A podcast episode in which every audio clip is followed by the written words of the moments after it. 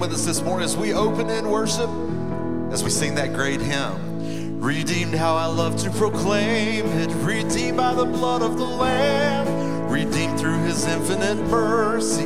His child and forever I am. Redeemed, redeemed, redeemed by the blood of the Lamb.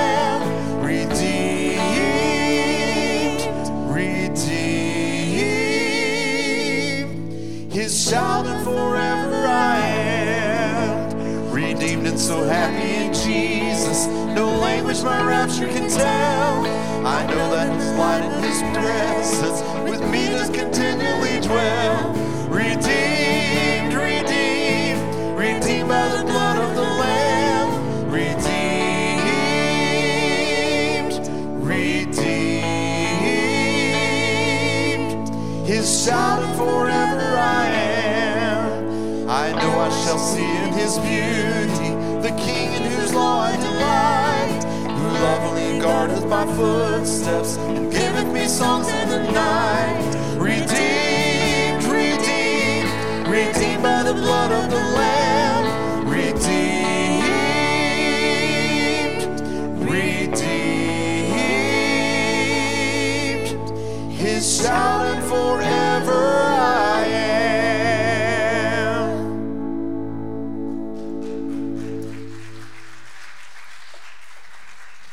Morning, everybody. How you doing? Well, before I ask you to just turn around and shake a hand around you and just welcome everybody here to Sunset Hills, let me give you a verse about redemption. Um, it's wonderful here. Psalm 111:9 says, "He provides redemption for his people. He or, he has ordained his covenant forever. Holy and awesome is his name." So, that little intro into our public worship gathering is kind of a sum total of a gospel presentation.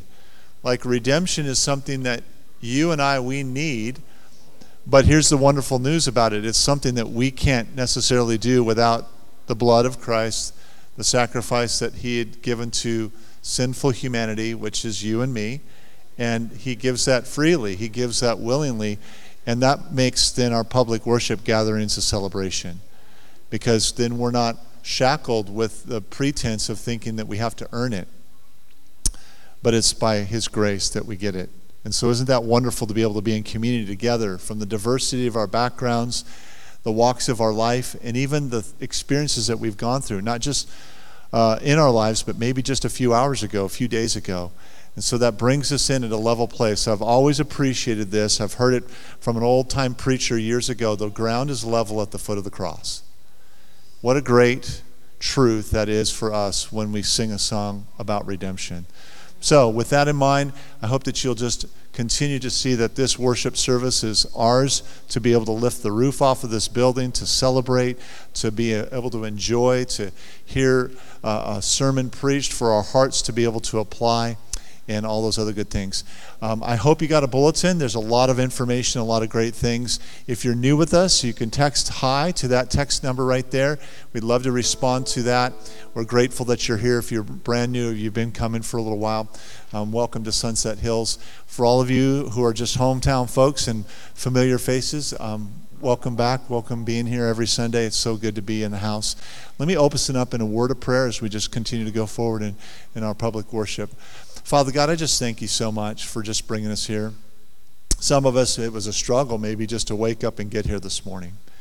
Um, we're dealing with stuff. We've we've got life issues, and to come here, uh, we're just we're asking for just a, a time of of um, revelation of peace, of assurance, and, and God, I just pray that this time of public worship, this time of gathering with one another before you, would be a time of refreshing. And Lord, that we would be able to cast our anxieties and our cares upon you because, God, your word says that you care for us, that you, you listen as we pray. You, you are attentive to your will in the times of our prayer.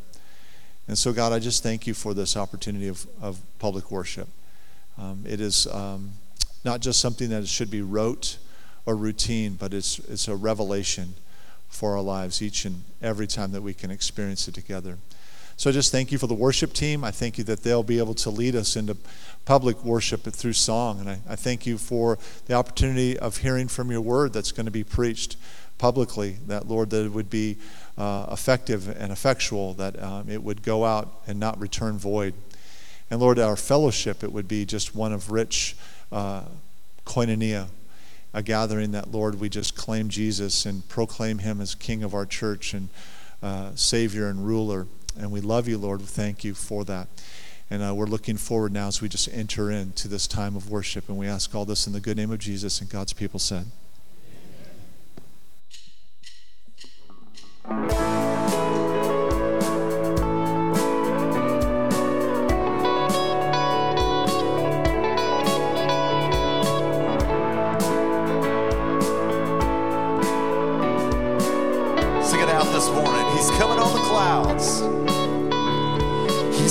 Coming on the clouds. Kings and kingdoms will bow down. And every chain will break as broken hearts declare his praise. For who can stop the Lord Almighty? For our God is a lion, the lion of Judah. He's roaring with power and fighting our battles,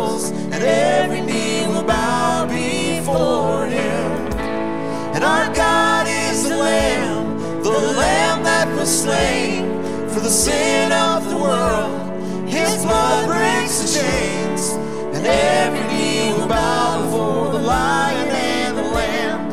Oh, every knee will bow before the Lion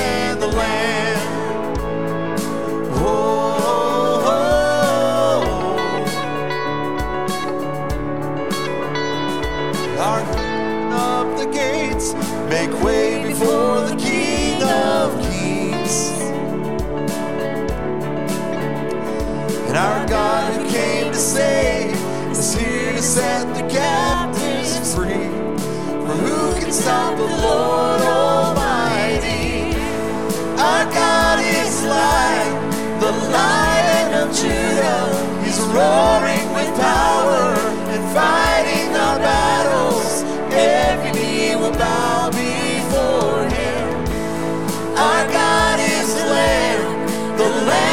was slain for the sin of the world. His blood breaks chains, and every knee will bow before the Lion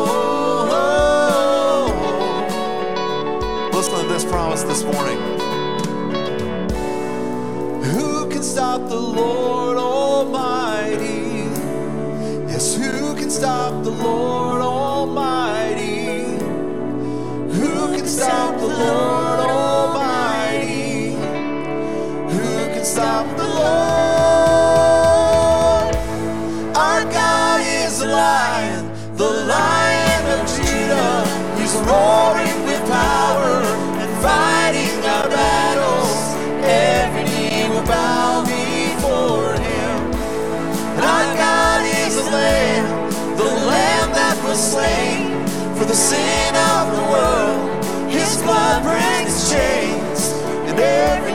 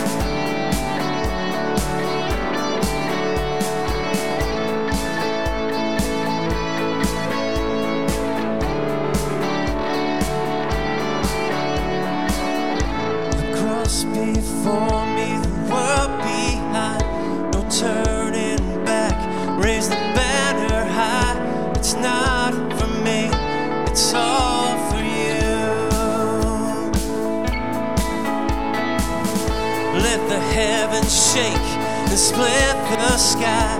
Let the people clap their hands and cry. It's not for us, it's all for you. Sing it out this morning.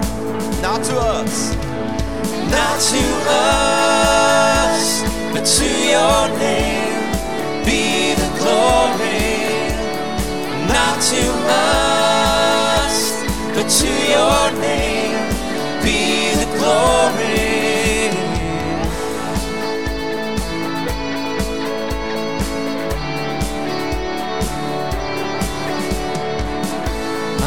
Heart's unfold before your throne, the only place for those who know it's not for us, it's all for you.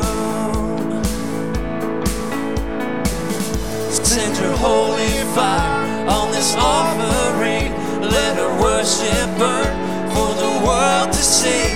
It's not for us, it's all for you. Not to us, but to your name be the glory. Not to us, but to your name be the glory. The earth is shaking, the mountains shouting. It's all for you. The waves are crashing, the sun is raging. It's all for you. Universe spinning and singing. It's all for you.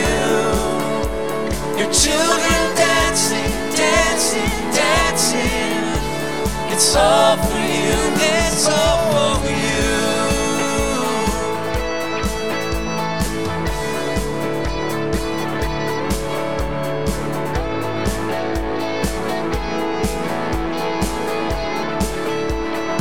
Sing it with us. Not to us.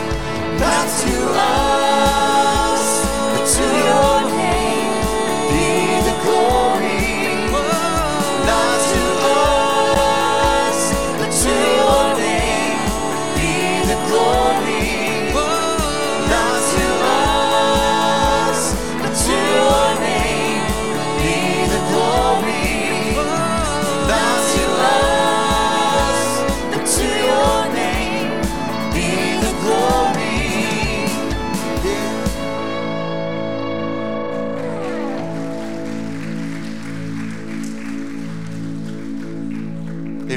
Hey, this next song we're going to do, it's one of my all time favorites. Uh, if there's ever been a song uh, that I wished I had written, uh, this would be that song.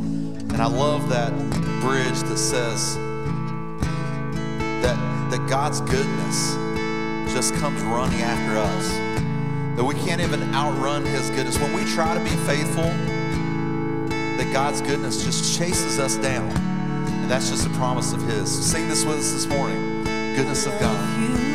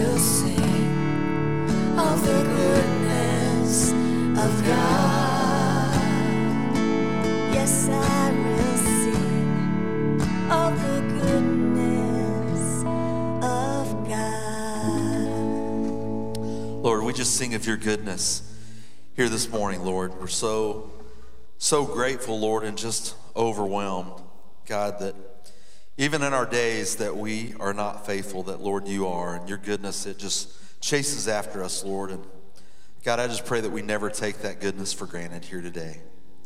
Lord, as we enter into this time of worship, God, I just pray that your spirit would be ever present. God, I already feel it. Lord, speak to our hearts today and, and Lord, give us direction, and Lord, we'll promise to follow that. Lord, in everything that we do here today, let's give you honor and praise. In Jesus' name, amen. You may be seated this morning.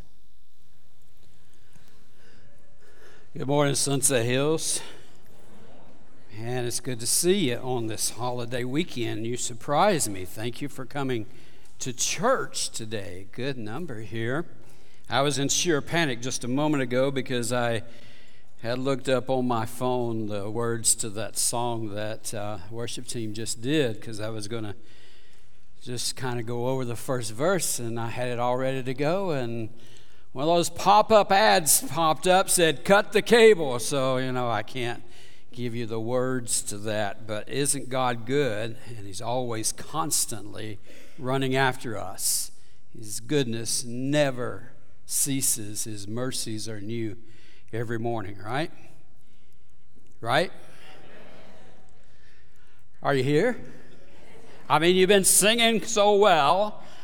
I ask you a question, and it's like, oh, well, here we go with the sermon. It's like, I hope you stay with me better than what you are now, right?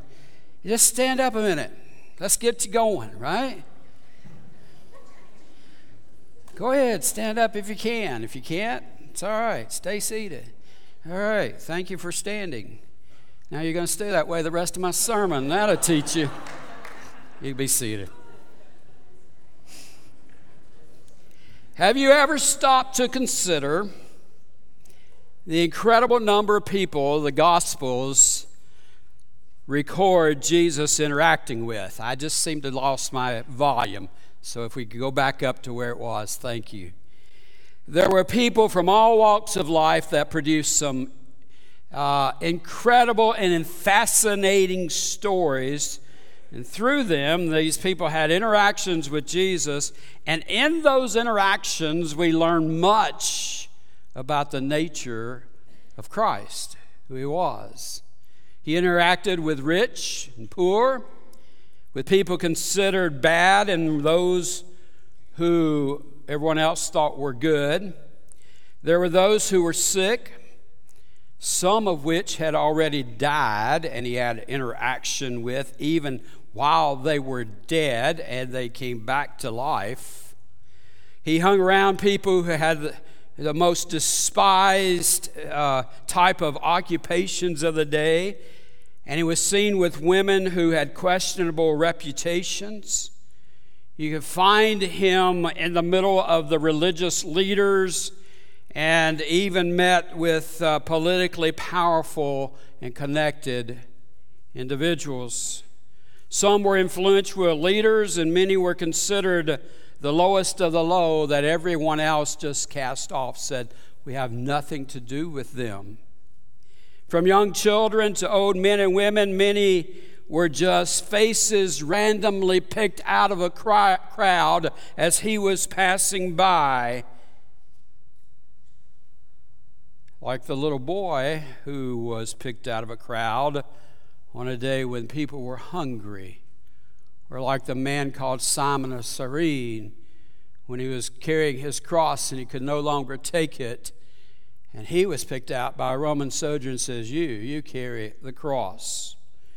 His encounters made famous names like Mary Magdalene, Nicodemus, Zacchaeus, Pilate, Barabbas, and Saul, who later would become known as Paul, that we're all familiar with.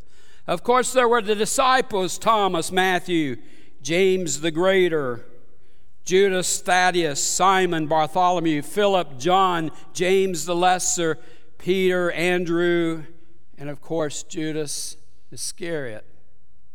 All names of real people whom history would record their interactions with God's Son. And then there were others that their names were not known, they were simply known as a title. The woman at the well, the leper, the paralytic, a sinful woman, Legion, and two other men known as the thieves on a cross. And this is the story about Jesus going to the cross, but not in inside of this story about him going that day to the cross. There's a secondary story that takes place within the main story. The main story is certainly about Jesus, and he's on his way to be crucified Obviously, it's a big deal, but in the middle of this most important story is the story of two criminals. So I want to take a look at some incredible drama that takes place of these three men now that are hanging on the crosses. If you want to turn in your Bibles, you can turn to Luke. That's where I'm going to be reading from, chapter 23. And I'm reading from the New Living uh, Testament. Luke 23 32. Two others, both criminals, were led out to be executed with him, and when they came to a place called the skull, they nailed him to the cross. And the criminals were also crucified, one on his right, one on his left. You just let this scene kind of pop into your mind. I know we've depicted it many times, we've seen Hollywood films made about it, but just kind of let your mind focus maybe on this cross as Jesus is led up the mountain to this place of execution. and the thieves, are, they're coming along behind him and, and they're dragging their crosses also as they're walking up to death. They saw the crowds, these two criminals, as they'd gathered to watch, not to watch them per se. I mean, many of these crucifixions had taken place, it was a common thing. So the crowds did not show up to see these criminals get what they deserve. However, they were there to watch the crowd as Jesus was led up. And they were curious about this. And on his way up, he was mocked. He was ridiculed. He suffered from being whipped and beaten beyond recognition. He would become a victim of the cruelest form of, cor- of, of, of punishment known and subjected, subjected to sure and utter agony. And to beat all, He's hanging between two criminals, bad guys. King James Version calls them malefactors. We have no idea really of who these criminals are. just what's recorded in this particular part of Scripture, but they're known as also as thieves. Some have speculated that maybe they were part of some rebels uh, some, of some sort, perhaps members of a gang who were known for violently ambushing unsuspecting people. Some even go to the extent of saying they were part of Barabbas's gang. Violent men, no doubt, who preyed upon the innocent. They assaulted the defenseless, and they took from the rich not just the rich, but the poor. And they kept it for themselves. Not fit to live. So bad that the Roman government is carrying out this, this uh, capital punishment on them. As Jesus was placed on the cross, they were observing much of what was taking place.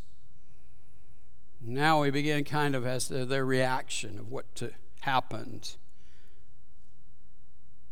Maybe they had noted that Jesus did not curse those who were doing the deeds of nailing him to that cross.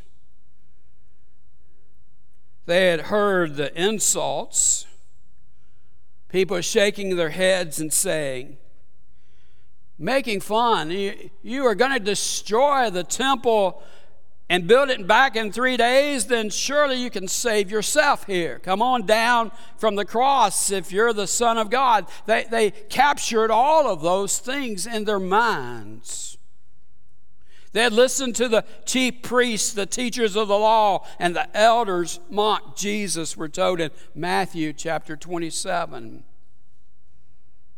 Amazingly, they had witnessed as Jesus had not responded to any of those things that were happening. And how do these thieves, these criminals, react to all this drama? Well, if you go to Matthew again to 27, you'll find the robbers who were crucified with him, they joined in and heaped insults on the Messiah joining in the abuse. They both curse him. Incredibly, they don't seem to know it, and even if they do, it does not matter to them that these criminals are hurling insults not to just any ordinary man, but they're hurling insults to God Himself. Now, in my book, doesn't seem to be very smart. I have thought about, you know, there used to be a commercial on TV. I can't remember exactly all of the who it was and the product and things of that nature, but there was like a butter commercial or something, you know, and you remember that butter commercial, and it was like uh, somebody said something, and uh, lightning strikes, and a woman says, "It's not, it's not wise or smart to to mess with Mother Nature." Do anybody remember that commercial? Yeah. Let me see hands if you do. All of you are like 60 and older. Is probably that's the deal there. Getting close. It seems like this kind of deal here. It's when they're yelling all of this stuff. And Jesus, like, are you stupid? Like, you willing to take that kind of risk? Has anyone ever really been yelled at by some? I'm not talking about your wives or your husbands or your kids. But someone that like really been upset with you and you've really been yelled at and just abused and you really had nothing to do with the situation that they're so angry about and it's like whoa they're threatening how do you react in that kind of situation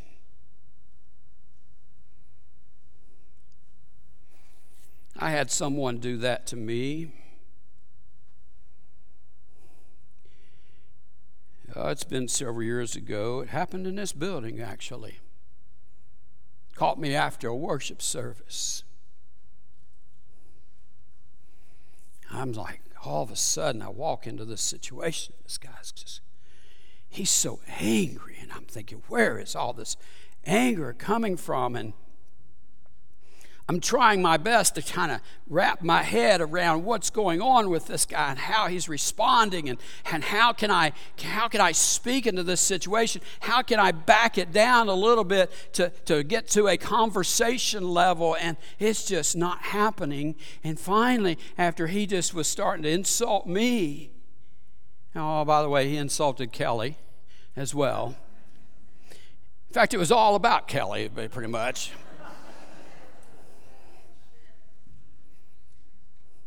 I took all I could. That's how I reacted.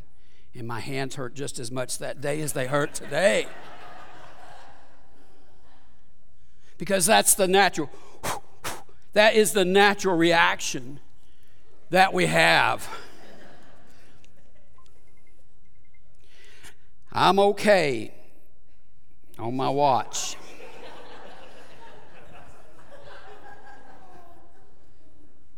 That really is kind of how we respond. We want to give back equal or more to what's happening, but not Jesus. Watch what Jesus says. I don't know where that came from.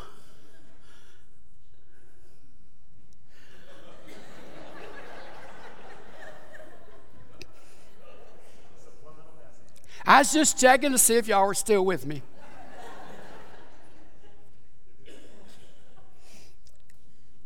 Just kind of spoiled the moment there.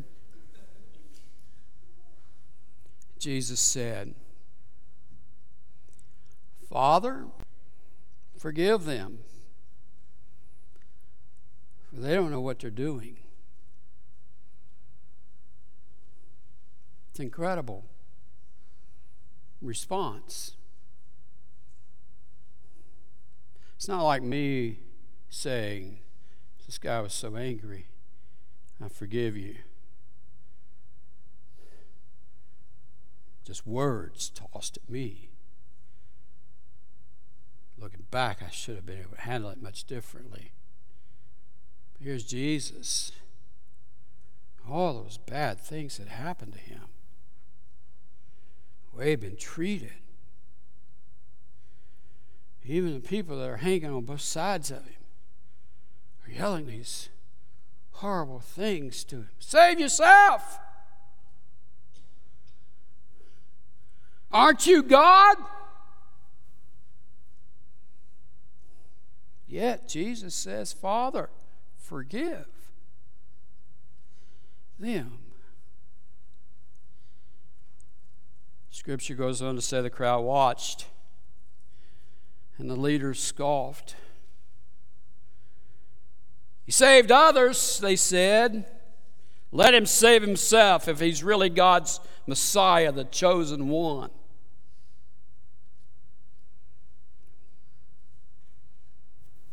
It's just a really good thing that Jesus didn't do exactly what he could have done to just hop off of that cross and come down and try to save himself. Because him not saving himself gave salvation to the world, to me.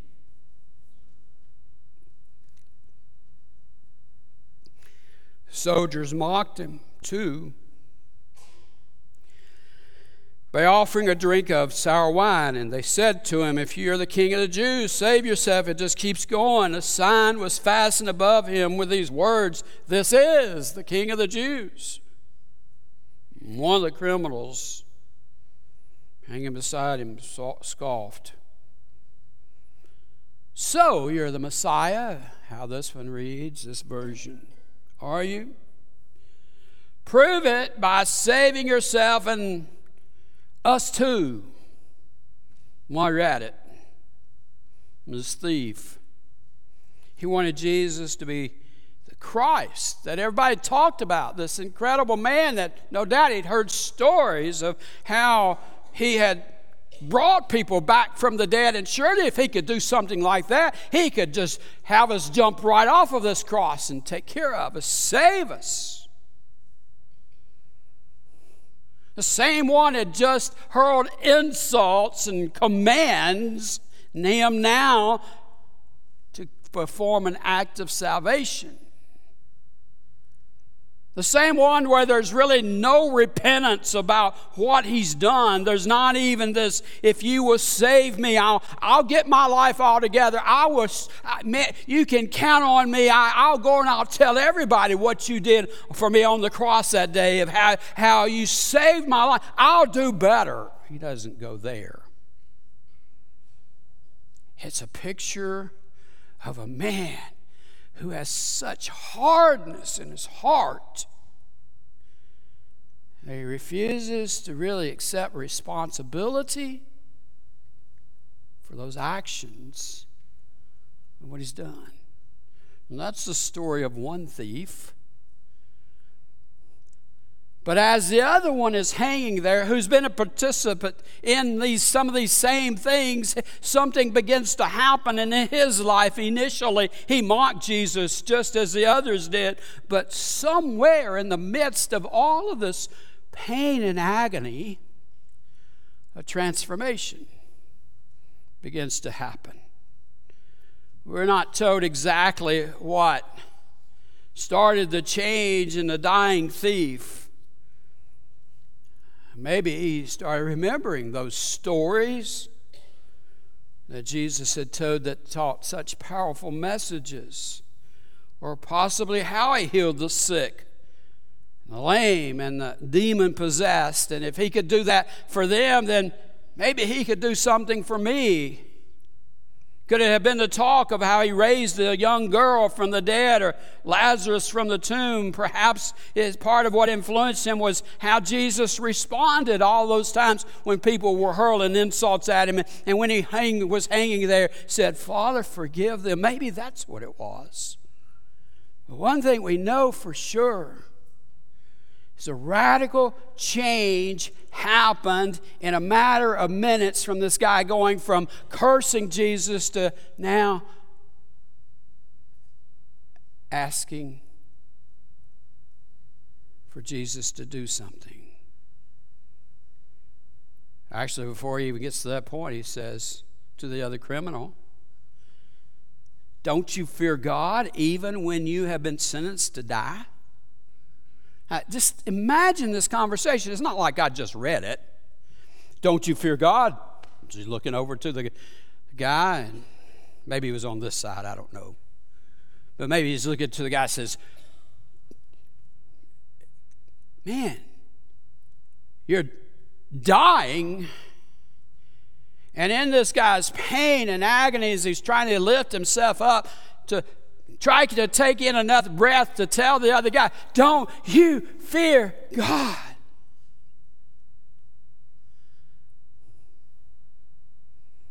And then something incredible happens. And I assume just with everything that was in him to be able to say the words, Jesus, remember me when you come into your kingdom. Something in this guy had convinced him that this really truly was the Son of God. And he believed that Jesus could actually save him. Maybe from being nailed to the cross, probably not. But could save him for whatever was coming next. I don't know what's coming, Jesus, but whatever it is, I want to be a part of that, that kingdom that you have talked about. I, I just want to I want to be included in that. And I'm putting my faith and my trust in you that you're capable of doing this. And Jesus replies to him again in agony in pain, trying to muster up through the, the all of those pushing himself on up on the cross. Jesus says to him, incredible promise. That, that promise is still available for people today that says, I assure you, today you will be with me in paradise. In this most vulnerable place and position, he's confidently assuring this thief, undeserving, a common criminal sentenced to die, someone who didn't deserve it and could do nothing for himself to acquire the salvation. And he gets an incredible promise. What a day for a dying thief to be able to know that he was going to shortly close his eyes in physical death and waken in paradise with the Almighty God. Would you pray with me, please?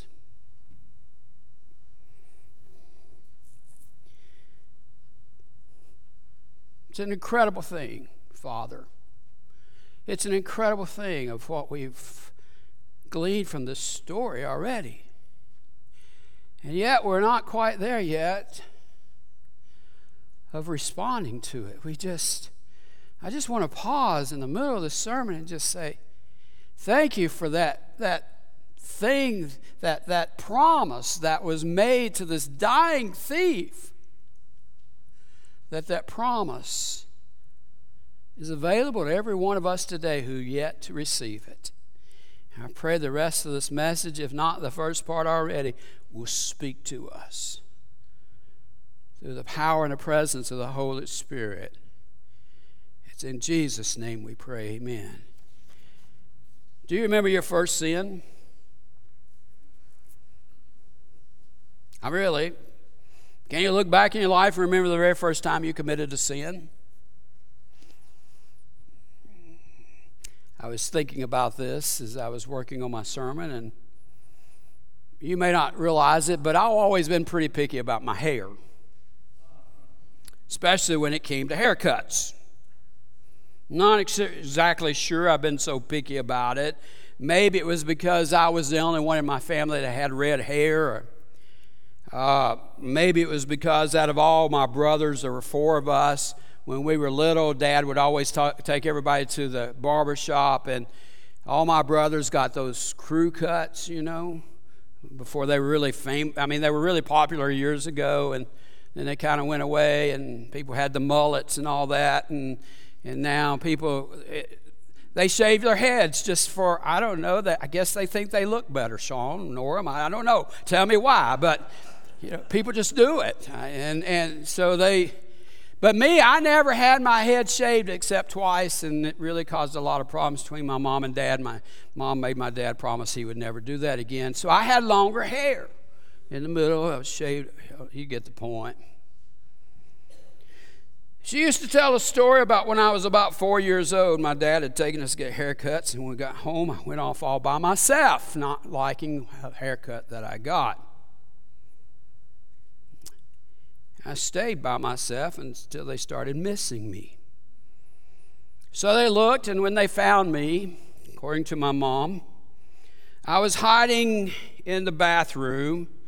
In our bathroom back in the day, you might remember, especially if you're more than 60, eh, eh, there were, sinks did not have cabinets underneath them, and people would put curtains around them to kind of cover up the plumbing underneath. Anybody remember that? You know, you know what I'm saying? And so I was under the sink, I had the curtain closed, and I was had a mirror and I was looking at myself in the mirror and I was doing this. I was pulling up my hair as I was looking and I would say a bad word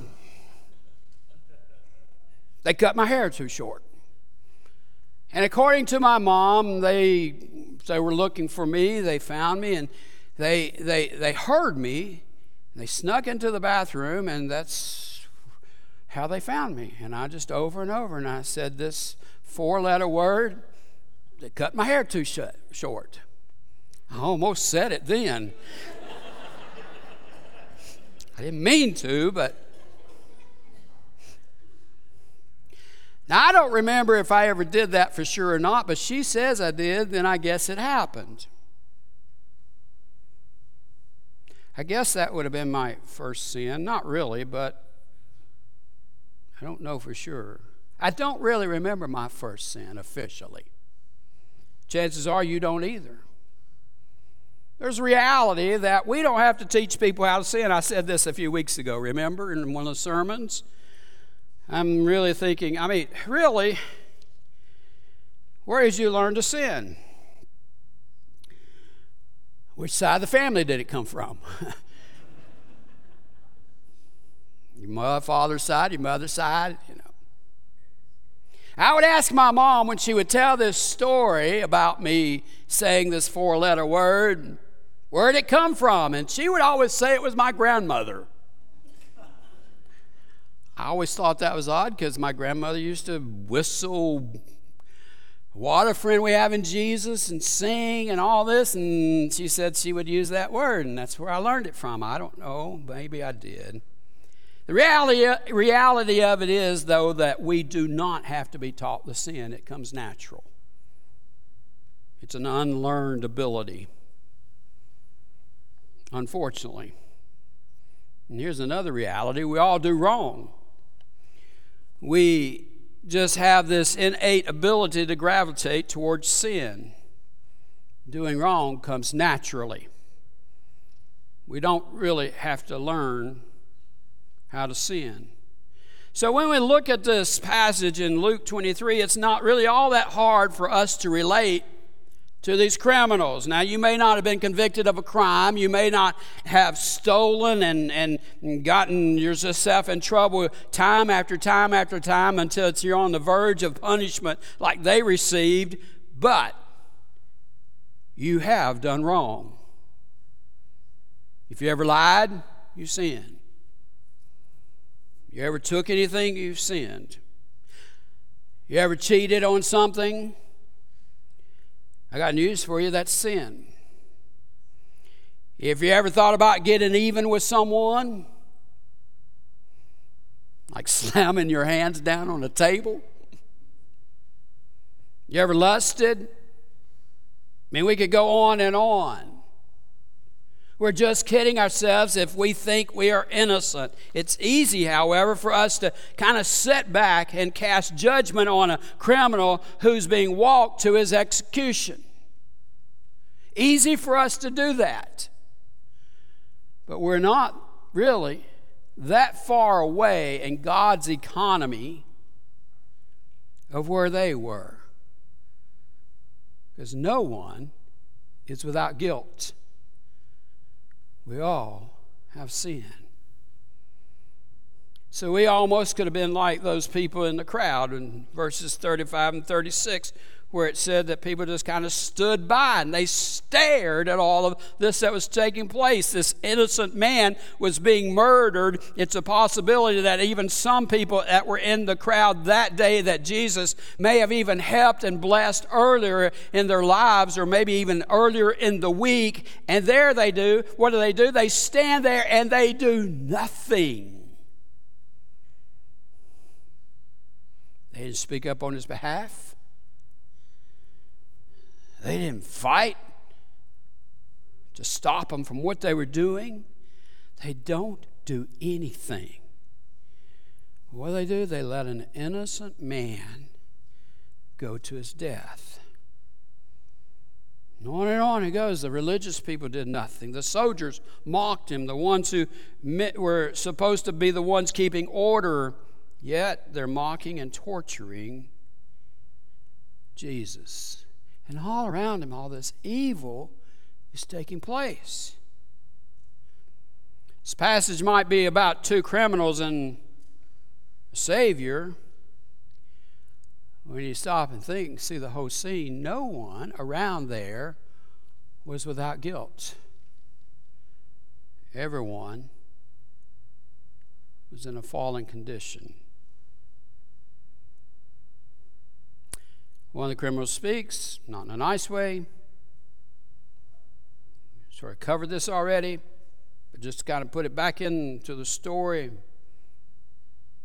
Aren't you God? Save us. Emphatically, he's declaring, Aren't you God? Then do something about this situation. If you are who you say you are, then prove it. What he's really saying is, get me out of the situation that I'm in.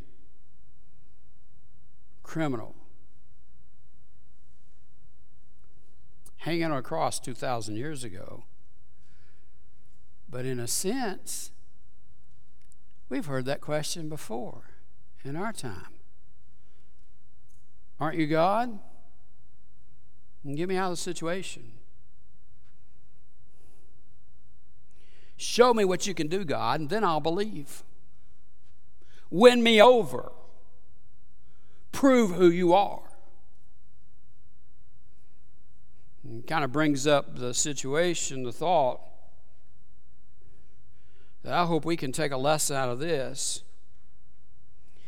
When you need God the most, really, why do you question Him? When I'm in my darkest hour, why is it that I question God? Hey, God, don't you see what's happening here? Can't you speak into this situation? Are you paying attention to what's happening? Before we get really too upset with this criminal, we have to kind of step back and say, Am, Have I put myself in that place at some point? Aren't you God? I may not have yelled out in an insulting way, but I've thought about it, haven't you? More times than what I want to admit. If you are God, then why don't you do something about this situation? It's where this man is. You remember I did a, a a sermon a few weeks ago. I'm not even going to ask you to hold your hands up because some of y'all won't you won't remember it. So I'm going to let you off the hook on this. But it was a sermon when bad is good. If there ever was a situation where bad is good, certainly this must be a situation. So we see what's happening to Jesus. Well, here's a point that kind of goes with that. Just because evil is present doesn't mean God is absent. You say amen to that? Just because evil is present. I, I, let me put it back in the context of my sermon a few weeks ago. Just because bad is present doesn't mean God isn't good. Or just because bad is present doesn't mean good is not happening when God's involved in it. And just because God doesn't change your immediate circumstances does not mean He doesn't care about you or that He doesn't love you. It doesn't mean that, that He's forgotten you.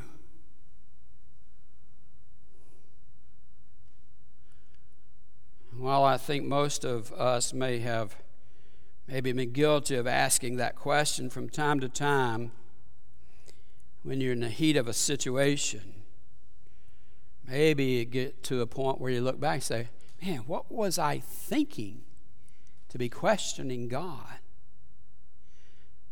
I mean, I could stand up here and say God is so- sovereign, and I could really put some emphasis with it.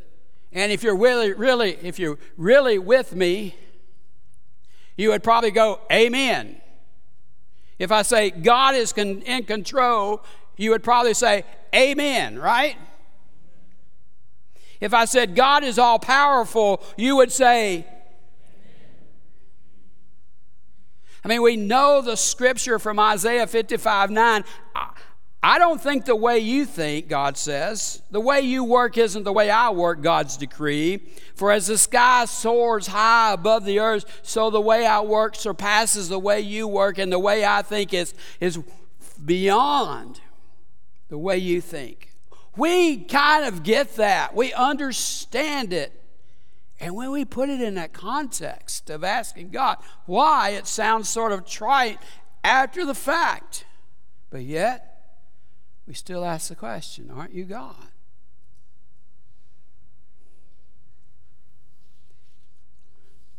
This man is asking God.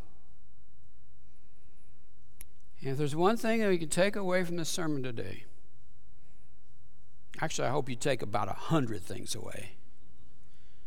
But know this just because evil is present doesn't mean God is absent. So after this criminal goes on this tirade against Jesus, he says, If you're who you say you are, save yourself, save us while you're at it. It's a pretty bold command. And when you stop and think of it, why should Jesus save him? What did this guy ever do to deserve being saved by Jesus? Let me change that question. What have we ever done to deserve being saved by Jesus? The answer is a nothing. The very best we have are just filthy rags before Christ. The fact that you woke up this morning and that you're here is only by the grace of God that allowed you to do so. Every breath I breathe is afforded to me only because God allows it.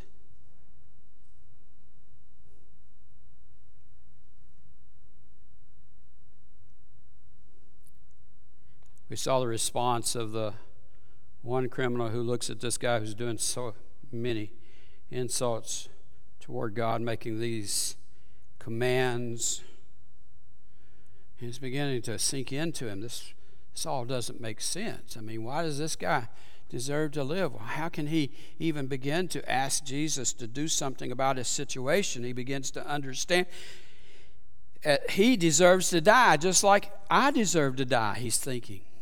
I've done all of these things. I mean, I'm here because I was supposed to be here based on what I've done. That's I should have realized that long before, and this was the road I was traveling, and it got me to this place where I'm nailed to this cross, and there's not anything at all that I can do. I am hopelessly nailed here, attached to this cross, and I look at this man here, and he doesn't deserve to be here. He's done nothing wrong. And you know what? Whether it's just like the guy that's over here or it's just like the guy over here, we have been or are in that same situation. Our cross just looks different. We're nailed to it, helpless to do anything whatsoever about our sin. And yet, we look at the guy in the middle the one who hung on a cross that looks similar to that. And we have to confess, he's done no wrong. He did not deserve what's happened to him. We have to get to that point where, just like the man hanging on the cross, proclaim the innocence of Jesus. He recognizes his desperate, sinful, and lost condition. And his only hope was in Jesus. And that's where our hope lies. What's that song we sing? Jesus, only Jesus. What can wash away my sin? Nothing but the blood of Jesus. This man understands there's something totally different about Jesus. And he says, in very succinct, simple words, Will you save me? Have mercy on me. And Jesus says, I assure you today, you will be with me in paradise.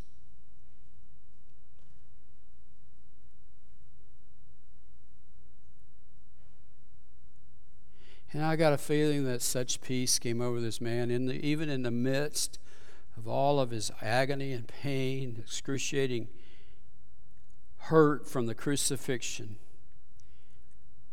That in that split second, he acquires a spiritual peace that he had never had in his life. It's that feeling that comes over you when you know that Jesus has done for you what needed to be done. Have you ever experienced it? That no matter what comes up, I know and can trust and put my faith in the sufficiency of what Jesus did. I can trust him.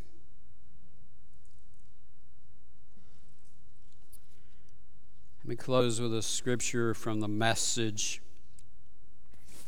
from Colossians chapter 1, verses 13 and 14. That if you've ever had that spiritual peace that came from giving your life to Jesus Christ, you understand what this says. God rescued us from the dead. Let me rephrase it God pulled you off of that cross. He rescued us from dead end alleys and dark dungeons. He sets us up in the kingdom of the Son He loves so much. You get it?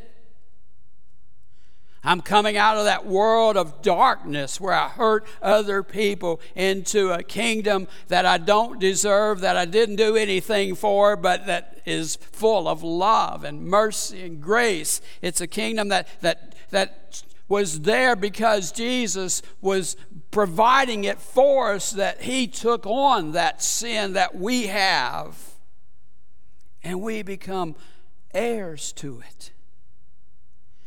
The Son who got us out of the pit we were in, got rid of the sins we were doomed to keep repenting. If you're a believer, you know what you can do?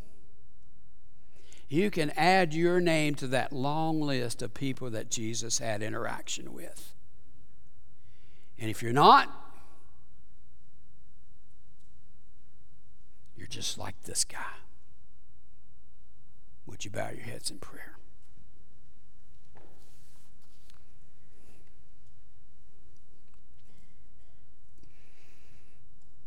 Search us, Father, right now.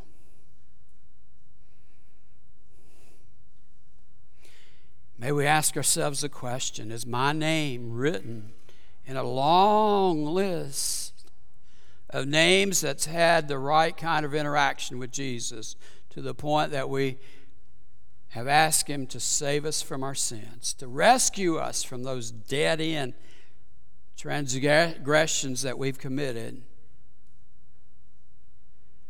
And we've kind of stepped into the love of God that was provided through Jesus Christ. Is my name there? If it's not, Father, I pray that today we'll settle it and allow you to write our name into that book of life because we chose Jesus, only Jesus, to save us from our sin. In Jesus' name I pray. Amen. Please stand. God's leading you to make some decision right now, in this time of invitation, let me encourage you to do so as we sing. Surely the presence of the Lord is in this place. I can feel His mighty power and His grace. I can hear the brush of angels' wings. I see glory on each face. Surely the presence of the Lord is in this place. Yes, surely the presence of the Lord is in this place. I can feel his mighty power and his grace.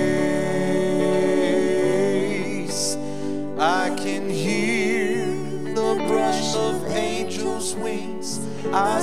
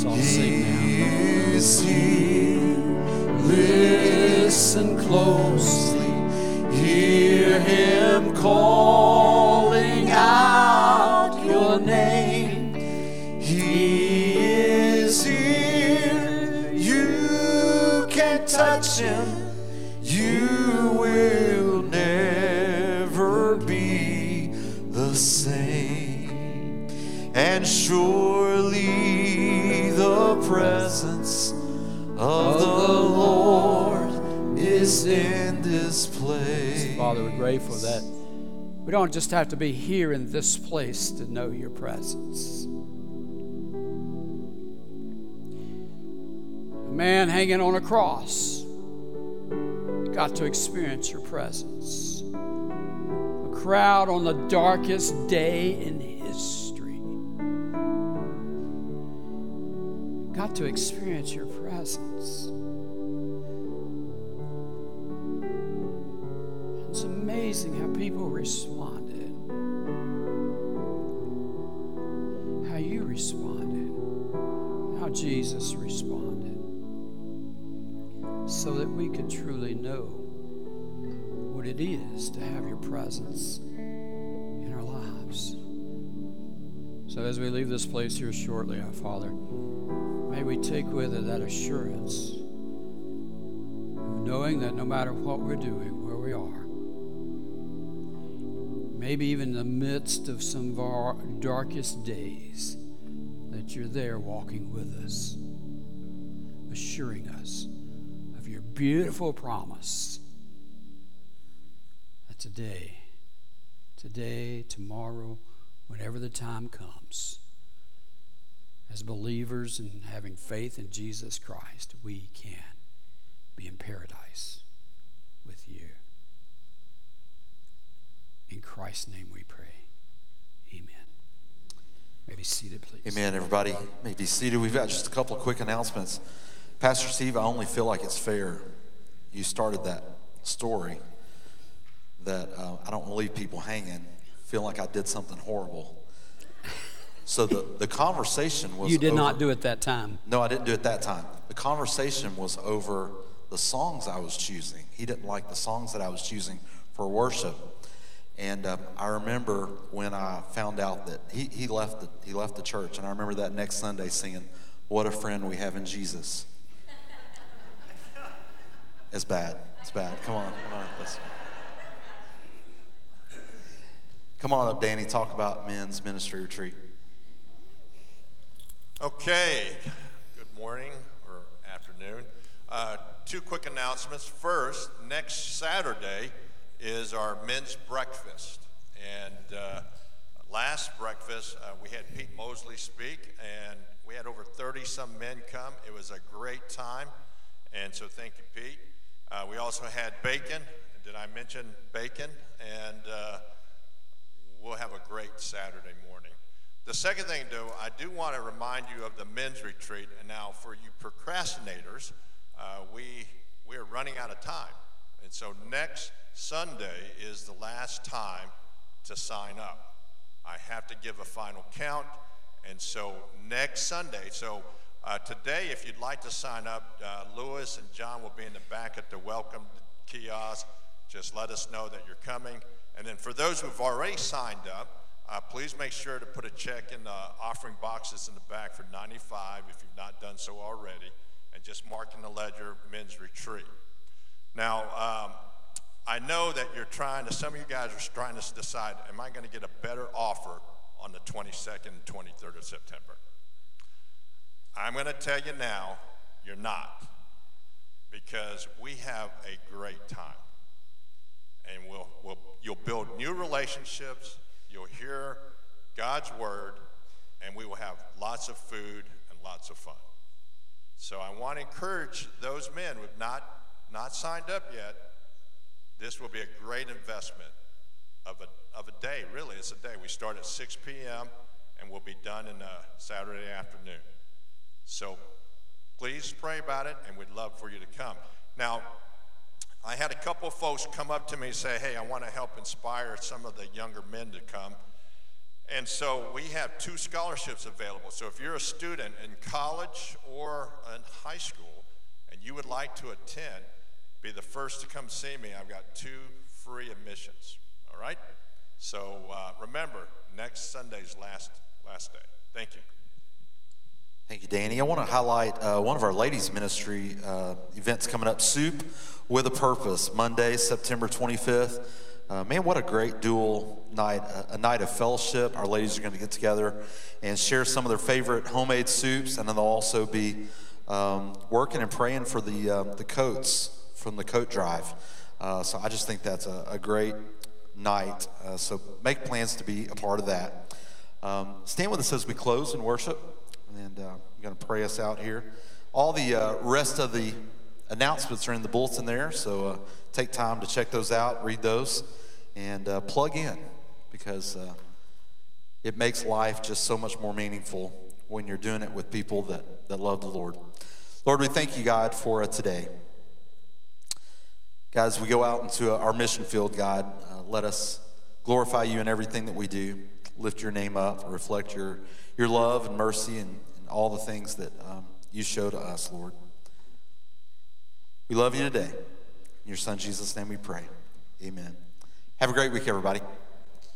Hi, good morning. This is Kelly. I want to take a moment to personally thank you for joining us for today's live stream. I hope today's message was encouraging and inspiring for you.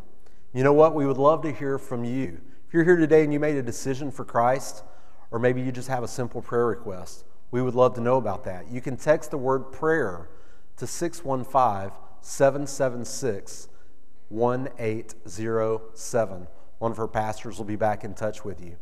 Hey, if you're in the neighborhood, we'd love to see you in person. You can join us for life groups at 9 a.m.